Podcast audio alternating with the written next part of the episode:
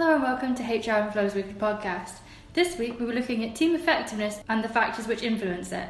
So, Poonam, most key decisions are made by those at the top of an organisation, even though there seems to be a disconnect between what needs to happen and what actually happens. Why do you think that is?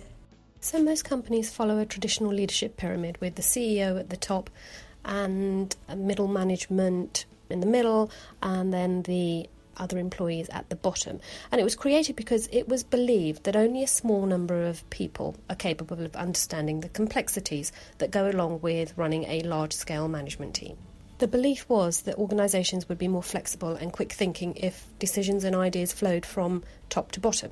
Now, we know that this isn't always the case, and unfortunately, sometimes this structure can stifle the flow of communication and also hamper decision making. Fairly recently, we've noticed that lots of companies are actually opting to flip their leadership pyramids and actually putting the workers or customer facing staff at the top of that pyramid with the traditional leadership team right at the bottom. In this way, the pyramid actually puts focus on the employees who directly add value to the customer's happiness with the company. And the whole premise here is that the customer employee interaction is ultimately what decides whether the customer continues to do business with the company or not.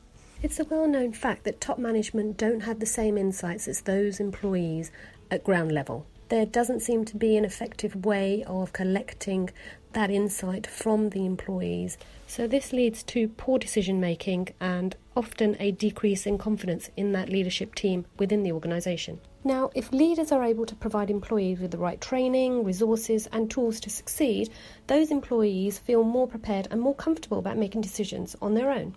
Thank you. How easy is it for organisations to create a service culture? Unfortunately, you can't create a great service culture by ensuring that employees are always following the procedures, the rules, and long employee handbooks before they can do anything. And really, employees need to feel comfortable making decisions without consulting management about every little thing. Okay, that was very interesting. Building on that, what effect does this have on the recruitment process?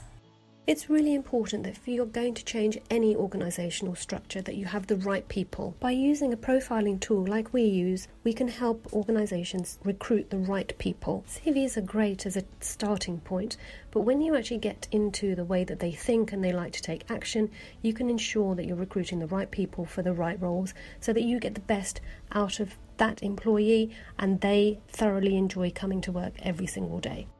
And finally, one more question. Where can team effectiveness be most influenced?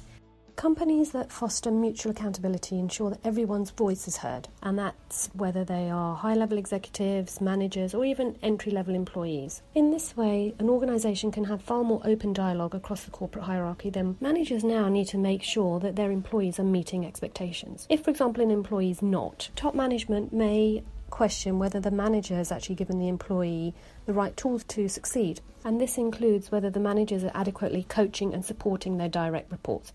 Again, another thing that we help our clients with. So, by maybe employing some new processings, organisations can make better decisions, they improve productivity, and they also become more agile in the marketplace because there's a more effective collaboration between employees and leadership. Thank you, as always, for listening to HR and Flows Weekly podcast. If you'd like to get in touch, please contact us on 01280 823 702 or alternatively at info at hrandflow.com.